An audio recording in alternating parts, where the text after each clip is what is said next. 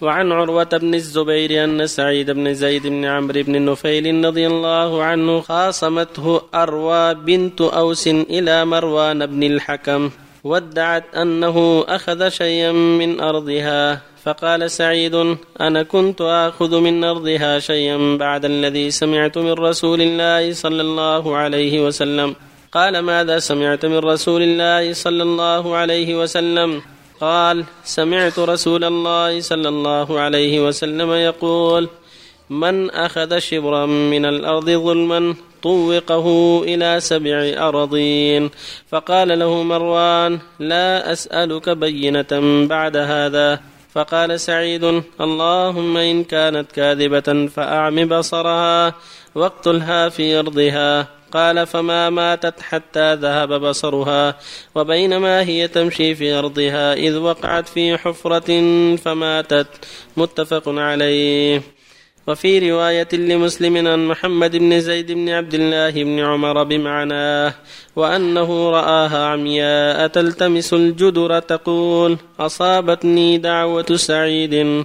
وأنها مرت على بئر في الدار التي خاصمته فيها فوقعت فيها فكانت قبرها. وعن جابر بن عبد الله رضي الله عنهما قال لما حضرت أحد دعاني بي من الليل فقال ما أراني إلا مقتولا في أول من يقتل من أصحاب النبي صلى الله عليه وسلم وإني لا أترك بعدي أعز علي منك غير نفس رسول الله صلى الله عليه وسلم.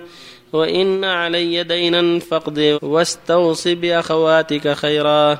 فأصبحنا فكان أول قتيل ودفنت معه آخر في قبره ثم لم تطب نفسي أن نتركه مع آخر فاستخرجته بعد ستة أشهر فإذا هو كيوم وضعته غير أذنه فجعلته في قبر على حدة رواه البخاري. وعن أنس رضي الله عنه أن رجلين من أصحاب النبي صلى الله عليه وسلم خرجا من عند النبي صلى الله عليه وسلم في ليلة مظلمة ومعهما مثل المصباحين بين أيديهما فلما افترقا صار مع كل واحد منهما واحد حتى أتى أهله.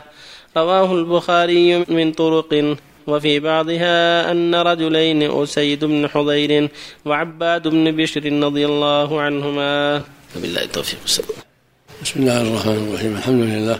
صلى الله وسلم على رسول الله وعلى آله وأصحابه. أما بعد فهذه الأحاديث الثلاثة تتعلق بكرامات الأولياء. تقدم من ذلك ما تقدم وأهل السنة والجماعة رحمة الله عليهم يثبتون كرامات الأولياء. بشرط أن يكون صاحبها من أهل السنة من أهل الاستقامة. وقالوا يوزن بالميزان الشرعي. فإذا علم أنه مستقيم فالخوارق له كرامة. وإلا فهو من أتباع الشياطين الإنس والجن من السحرة. فالسحرة والشياطين وعباد القبور لهم خوارق وخرافات تجري على أيديهم من طريق الشياطين ومن طريق السحرة. كما جرى لسحرة فرعون حتى لبسوا على الناس أن حبالهم وعصيهم حيات تمشي. فالمقصود أن من الكرامات شرطها أن يكون صاحبها مستقيما على الشريعة. فلو طار في السماء أو غاص في البحر أو فعل أي شيء لا تعد كرامة حتى يوزن بالميزان الشرعي. فإن عرف أنه مستقيم على الشرع فهي كرامة له تلك الخارقة. ومن ذلك قصة سعيد بن زيد. المذكورة هنا سعيد بن زيد بن عمرو بن نفيل بن عم عمر رضي الله عنه. فإن عمر بن الخطاب هو عمر بن الخطاب بن نفيل. وهذا سعيد بن زيد بن عمرو بن نفيل. جدهما نفيل. جد عمر هو نفيل وهو جد سعيد الجد الثاني. وهو من العشرة مشوا لهم الجنة رضي الله عنهم وأرضاهم. ادعت عليه امرأة وهي أروى بنت أوس تدعي أنه أخذ من أرضها وأن ظلمها في أرضها واشتكت إلى مروان أمير المدينة. في عهد معاوية رضي الله عنه فأحضره مروان وسأله فتبرأ إلى الله من ذلك وقال أنا آخذ من أرضها وقد سمعت النبي صلى الله عليه وسلم يقول كذا وكذا. قال ماذا سمعت من رسول الله؟ قال سمعته يقول من أخذ شبرا من أرض طوقه يوم القيامة من سبع أراضين. في حديث عائشة في الصحيحين من ظلم شبرا من أرض طوقه الله وإياه يوم القيامة من سبع أراضين. يعني كيف أجتري أن آخذ منها شيئا وأنا أسمع هذا الحديث؟ فقال له مروان رحمه الله لا أسألك شيئا بعد هذا.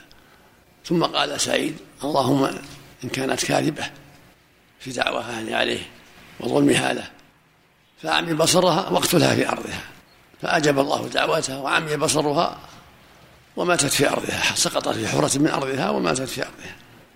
وهذا فيه الشهادة لسعيد بأنه من أولياء الله وهو من العشرة المشهود لهم بالجنة من قبل أن, أن تأتي هذه الرواية. ولكن هذه شاهد لأن أولياء الله إذا تعدى عليهم أحد ينتقم الله منهم إما في العاجل وإما في الآجل. نسأل الله العافية والسلامة.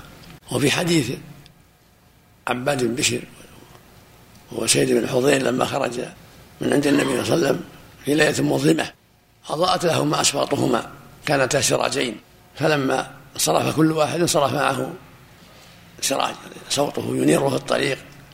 وهذه أيضا من كرامات الأولياء رحمة الله عليهم. وهكذا عبد الله بن عمرو بن حرام والد جابر رضي الله عنه قتل يوم أحد رضي الله عنه. كأنه رأى رؤيا أنه, أنه يقتل. قال لابنه؟ ما أراني إلا مقتولا. وإن أعز شيء علي أنت بعد رسول الله صلى الله عليه وسلم. ثم فأوصيك في أخواتك كان له بنات. وأوصاه بالدين قضاء الدين. وكان عبد الله بن عمرو بن الحرام والد جابر دفن مع شخص آخر يوم أحد لأن كان النبي يدفن الاثنين والثلاثة يوم أحد في قبر واحد. قال جابر ما طابت نفسي حتى أخرجه وجعله في قرن واحدة بعد ستة أشهر. فوجده كما كان على حاله لم يتغير في قبره غير شعيرات حول أذنه. فهذا من كرامة الله إلى كون الله حفظ جسمه. وبقي على حاله لم يتغير شيء. كون الله حقق ما رأى من موته شهيدا. والله قضى دينه. نوع النبي صلى الله عليه وسلم لجابر. وقال له تصم الثمار واجمعها كل نوع على حدة ثم أحضر الغرماء وكان الغرماء أبوا يقبلوا ثمر الحائض. يعني يرون قليل ما يكفيهم عن دينهم. فجاء النبي صلى الله عليه وسلم ودعا فيه البركة. فقضى دينهم من بعضه وبقي لجابر خير كثير من هذا الثمر مما جعل الله ذلك على يد النبي صلى الله عليه وسلم وجاب الله دعوته حيث دعا فيه بالبركة عليه الصلاة والسلام. وكان هذا كثيرا يقع للنبي صلى الله عليه وسلم كثيرا ما يبارك الله في الطعام على يد الصلاة والسلام. وفي غزوة تبوك قلت معهم الأزواج وطلبوا أن ينحروا بعض ظهرهم فأشار عمر وجماعة أن لا ينحر الظهر وأن تجمع الأزواج فجمعوا ما عندهم. هذا يأتي قطعة خبزة وهذا يأتي بحفنة من حنطة وهذا يأتي بكذا. فجمعوا شيئا قليلا. فدعا النبي صلى الله عليه وسلم فيه ببركة. فصار شيئا عظيما حتى كل ملأ آويته من هذا الطعام. وآيات الله كثيرة من لنبيه صلى الله عليه وسلم وهكذا نبع الماء من بين أصابعه حتى روي الناس وأخذوا حاجتهم من الماء. كل هذا من المعجزات الدالة على صدقه وأن رسول الله. فالخوارق في حق الأنبياء معجزات ودلائل على صدقهم. وفي حق الأولياء كرامات تدل على استقامتهم وعلى فضلهم وعلى أنهم صادقون فيما ساروا عليه من الهدى. وفق الله الجميع هل ثبت أن الشهداء لا تأكل الأرض بشهادة الأنبياء؟ ما ربط إنما جاء في الأنبياء. إن الله حرم أن تاكل أجساد الأنبياء. لكن قد يقع هذا لبعض الأخيار كرامة من الله سبحانه وتعالى. وإذا أخذت أخذت الأرض فلا يضر. كل الناس منها خلقناكم وفيها نعيدكم. لكن يفنى من ابن آدم كل شيء إلا عجب الذنب. عظيم في الذنب في المقعد. يبقى بركة من الخلق يوم القيامة. الله أكبر. نعم. أحسن الله إليك. أتيت بالحديث الذي فيه الأمر بوضع اليد على الأنف عند الحدث في الصلاة؟ يقرأ. بسم الله الرحمن الرحيم. قال أبو داود السجستاني في سننه حدثنا إبراهيم بن الحسن المصيصي حدثنا حجاج حدثنا ابن جريج أخبرني هشام بن عروة عن عروة عن عائشة رضي الله عنها قالت قال النبي صلى الله عليه وسلم إذا أحدث أحدكم في صلاته فليأخذ بأنفه ثم لينصرف. ورجاله ثقات إبراهيم بن الحسن المصيصي هو أبو إسحاق ثقة روى له أبو داود والنسائي وحجاج هو حجاج بن محمد المصيصي الأعور ثقة ثبت لكنه اختلط في آخر عمره لما قدم بغداد قبل موته من التاسعة روى له الجماعة. وابن جريج هو عبد الملك بن عبد العزيز ابن جريج الأموي ثقة فقيه فاضل وكان يدلس ويرسل. روى له الجماعة. وهشام بن عروة هو ابن الزبير. كلها طيب وقد صرح قد أيضا ابن جريج صرح بالسماع نعم أحسن الله إليك. بس لا بأس حسن جيد. يعني إشارة أن خرج من أجل الأنف. نعم أحسن من الله من أجل الرعاة نعم. آه، وأخرجه ابن ماجه في سننه. باب ما جاء في من أحدث في الصلاة كيف ينصرف.